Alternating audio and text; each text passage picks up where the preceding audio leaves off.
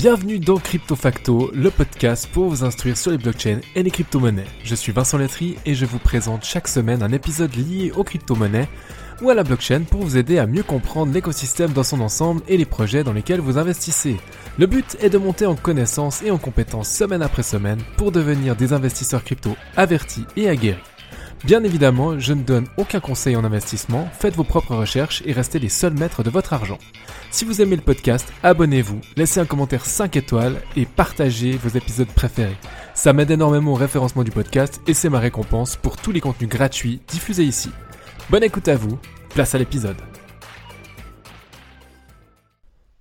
Salut tout le monde et bienvenue dans Crypto Facto, nouvelle série un peu particulière que je souhaite faire en tout cas pour la première en une suite quotidienne de 5 épisodes. Je vous présente ainsi White Paper Express, un format dont le but est de reprendre un white paper à la fois et vous le présenter de manière courte. Donc cette semaine, je démarre avec 5 épisodes successifs, un par jour, du lundi au vendredi. Soyez sur le coup et dites-moi dans les commentaires si ce format, en complément des épisodes traditionnels, est digne d'intérêt ou non. Donc sans vos retours, je n'ai pas de data et je navigue à vue. Et franchement, c'est juste pas super agréable, donc j'ai besoin évidemment de savoir si ça peut vous intéresser, que je poursuive ou pas du tout, et on revient à du plus classique. Le chapitre 1 de ce white paper sur Bitcoin, par il s'agit bien de Bitcoin pour le tout premier. Je vais prendre des sujets assez larges au début et puis on espère se spécialiser un petit peu plus avec des white papers un petit peu plus euh, obscurs, peut-être exotiques, euh, dans le futur. Donc on verra tout ça si ça prend ou pas. Tout est une question de mayonnaise. Premier chapitre de Bitcoin et de son white paper, on présente une nouvelle approche décentralisée de la monnaie électronique peer-to-peer. peer to peer donc le white paper explique que Bitcoin permet aux parties d'effectuer des paiements en ligne directement sans passer par une institution financière et ça implique une confiance accrue entre les parties prenantes et une réduction de la dépendance à l'égard des intermédiaires financiers. Donc on voit déjà ici un petit peu la proposition de valeur. En passant au deuxième chapitre de ce white paper, l'auteur, Satoshi Nakamoto, donc qui est un pseudonyme, explique que la principale difficulté à laquelle est confronté le système de transactions électroniques, c'est la double dépense. Le problème de la double dépense se pose donc quand une personne dépense le même montant d'argent deux fois. Et pour éviter ce problème, la solution proposée est d'utiliser une approche qui est décentralisée et basée sur le consensus entre les utilisateurs du système Bitcoin. Ici, les signatures numériques sont utilisées pour fournir une partie de la solution, mais la principale solution proposée est une distribution équitable et décentralisée des informations. Et c'est là où c'est chouette le Bitcoin, c'est euh, bah, ce fameux livret qui serait euh, complètement décentralisé et transparent, où là on voit en temps réel et tout le monde a accès à la même information. Et ça c'est plutôt équitable, et là dans la philosophie, c'est tout ce qui nous plaît dans les blockchains. Un autre chapitre de ce document va présenter l'idée que la preuve de travail, le fameux proof of work, sous-tend le fonctionnement de Bitcoin. Euh, c'est un système donc de validation de transactions qui repose sur le calcul de tâches difficiles à résoudre par des ordinateurs. Donc il suffit pas simplement de connecter l'ordinateur et ça fonctionne, hein, c'est un peu plus compliqué que ça. Et les solutions à ces tâches servent à prouver la validité des transactions euh, qui sont vérifiées par d'autres ordinateurs du réseau. Donc dès qu'un ordinateur va trouver la solution, il sera récompensé, mais tout ça doit être encore vérifié par la majorité du réseau. Et le chapitre explique également le rôle des mineurs eux-mêmes qui, en résolvant ces tâches, contribuent à la sécurité et la stabilité du réseau Bitcoin.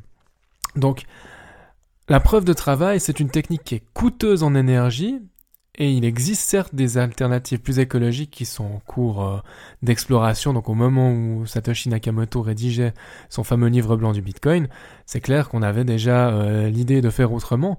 Mais il y a un côté intéressant au fait que ce soit coûteux en énergie. Ça nous coûte quelque chose. Donc euh, on n'est pas en train de créer de la valeur à partir de rien. C'est ça que j'aime bien aussi moi dans Bitcoin. Ça sort du livre blanc, hein, mais j'aime bien. Il y a une cinquième partie qui nous intéresse et qui s'intitule Network qui va décrire vraiment les étapes pour faire fonctionner le réseau Bitcoin. Donc on a euh, six étapes. La première, les nouvelles transactions vont être diffusées à tous les nœuds du réseau. Chaque nœud en deuxième va rassembler les nouvelles transactions en un bloc. Donc on a une liste d'informations qu'on met dans un bloc.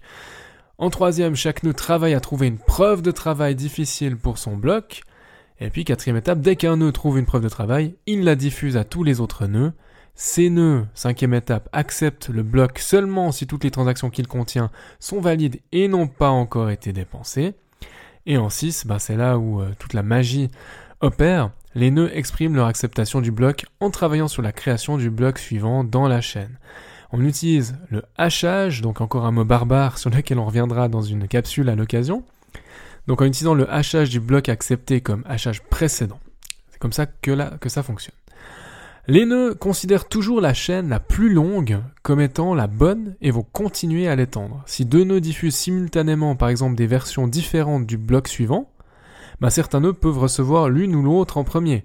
Dans ce cas, on va travailler sur la première version qu'on a reçue, mais on va sauvegarder l'autre branche au cas où elle deviendrait plus longue.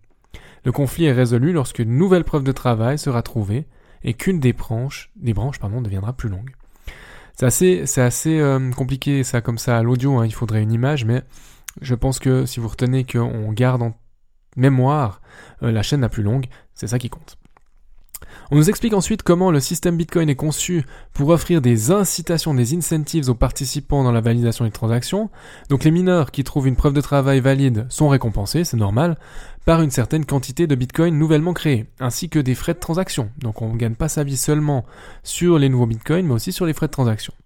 En plus de ça, euh, les mineurs ont un rôle important dans la sécurité du réseau, ça peut les valoriser, et en coopérant pour maintenir et sécuriser la blockchain, les mineurs agissent dans leur propre intérêt financier parce qu'une blockchain en bonne santé, c'est essentiel pour garantir la valeur des bitcoins qui est leur source de, de revenus. Pardon.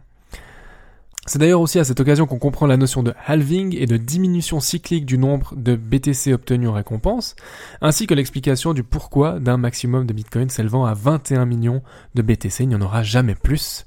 Donc pour un topo complet sur le halving, vous trouverez le lien vers le dossier dédié en description. Je saute directement au point 10 du document pour ne pas euh, prendre tout votre temps, qui traite de la confidentialité dans le système Bitcoin. Alors que le modèle bancaire traditionnel utilise ce qu'on appelle un tiers de confiance pour limiter l'accès aux informations, eh bien Bitcoin doit publier les transactions publiquement. Alors cependant, la confidentialité peut toujours être maintenue en gardant les clés publiques anonymes, et les parties impliquées dans une transaction peuvent être vues par tous, mais la transaction elle-même ne peut être liée à personne.